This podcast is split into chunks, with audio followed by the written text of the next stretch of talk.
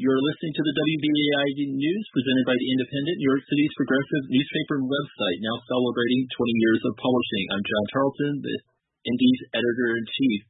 You can find our latest coverage at indypendent.org, and also you can find our recently released October print edition on the streets of New York in our red and white street boxes uh, on a corner near you. Before we continue on with our next segment, I want to encourage everyone who can do so to give generously to WBAI and help keep shows like this on the air and help keep voices like Melania Brown's uh, beaming across the New York City area. You can give by calling 516-620-3602 or going straight to give number two WBAI.org. Again, that number is 516-620-3602. You can make a one-time donation or better yet, sign up as a WBAI buddy for $10 per month or more and help keep WBAI going strong. And I will share that information again uh, one more time at the end of the show. Uh, moving on to our next segment, uh, we're going to be talking with Jordan Teicher. He's a, reporter for The Indypendent who has an article in our October print edition called Red Wave Rising How a Socialist Squad Could Transform City Council. We just heard from Melania Brown, uh, from the campaign uh, to uh, try to end solitary confinement at Rikers, and they're running into a brick, a bit of a brick wall at City Council, and there's a lot of other issues uh, that uh, progressives would like to see advanced. And, and next year, there's going to be City Council races and a, a whole lot of open seats, and there's a possibility for a big transformation.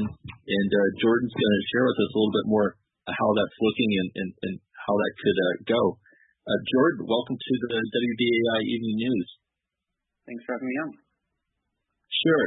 So, uh, with this uh, with this article we have in, in this month's Indypendent, I guess first of all, can you sort of sum up the the opportunity uh, that exists uh, heading into 2021 for for the left in New York to really make big advances on the city council?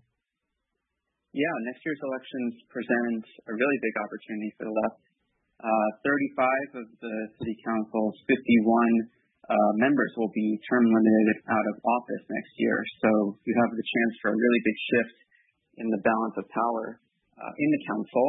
And socialists are running. They're running in all across the five boroughs. In some districts, there's several socialists seeking office. So uh, it's not clear how many of them will succeed, of course, but um, you saw socialists win uh, a number of seats in the state legislature uh, during the summer's elections. So there's a very strong possibility that you're going to see uh, a, substantial number of socialists uh, take office next year.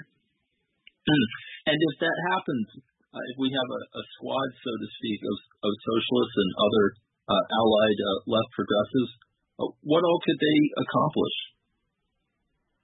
Well, the answer depends a lot on, on what happens at the federal and the state level. Um, right now, of course, the city is, is starved for revenue, and we're facing a several billion dollar budget deficit. Um, right now, the Trump administration refuses to send federal assistance to the city or the state.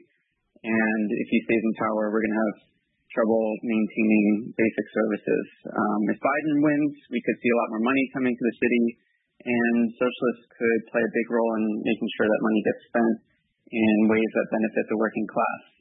Um, even with that federal assistance, though, it's not going to be enough to fund big socialist programs like the Green New Deal for New York or public housing construction. Um, so in order to raise money, you can either borrow, the city can borrow, or you can tax the rich. Both of those require state approval, but socialists are still a minority in the state legislature, and the governor seems uninterested in doing either of those things. Um, you could have a mayor who's on board with that agenda, but we're not sure who that's going to be. Um, so we're not going to be sure who, what kind of ally socialists will have in uh, Gracie Mansion, and that's important because we have a really powerful mayor. So this could be an uphill battle for socialists, at least when it comes to creating programs that cost a lot of money. But that said, there are other powers that the council has uh, besides its role in, in crafting the budget. What What are some of those other powers? Yeah. So uh, a big thing to consider is uh, how many socialists are elected. So I'm told that if there were 10 or more socialists in the council, uh, you could influence the election of the council speaker, The Speaker selects committee chairman and determines the day-to-day priorities of the council. Um, the Speaker could also determine the composition of a charter revision commission, which could then propose major changes to the structure and function of the city's government. And socialists are already thinking about um, some big changes that could be uh, created through a charter revision. One of them is a comprehensive planning framework. Right now, uh, the city's approach to planning is very piecemeal and often very unjust. Um, so if you had a charter revision, you wouldn't see these uh, rezoning by rezoning fights like the one that just happened uh, in Industry City. Um, a charter revision could also allow for the creation of a uh, elected civilian review board. Um, unlike the civilian complaint review board, which we have now, um, to deal with police misconduct, um, that's overseen by the mayor, the police commissioner, and city council.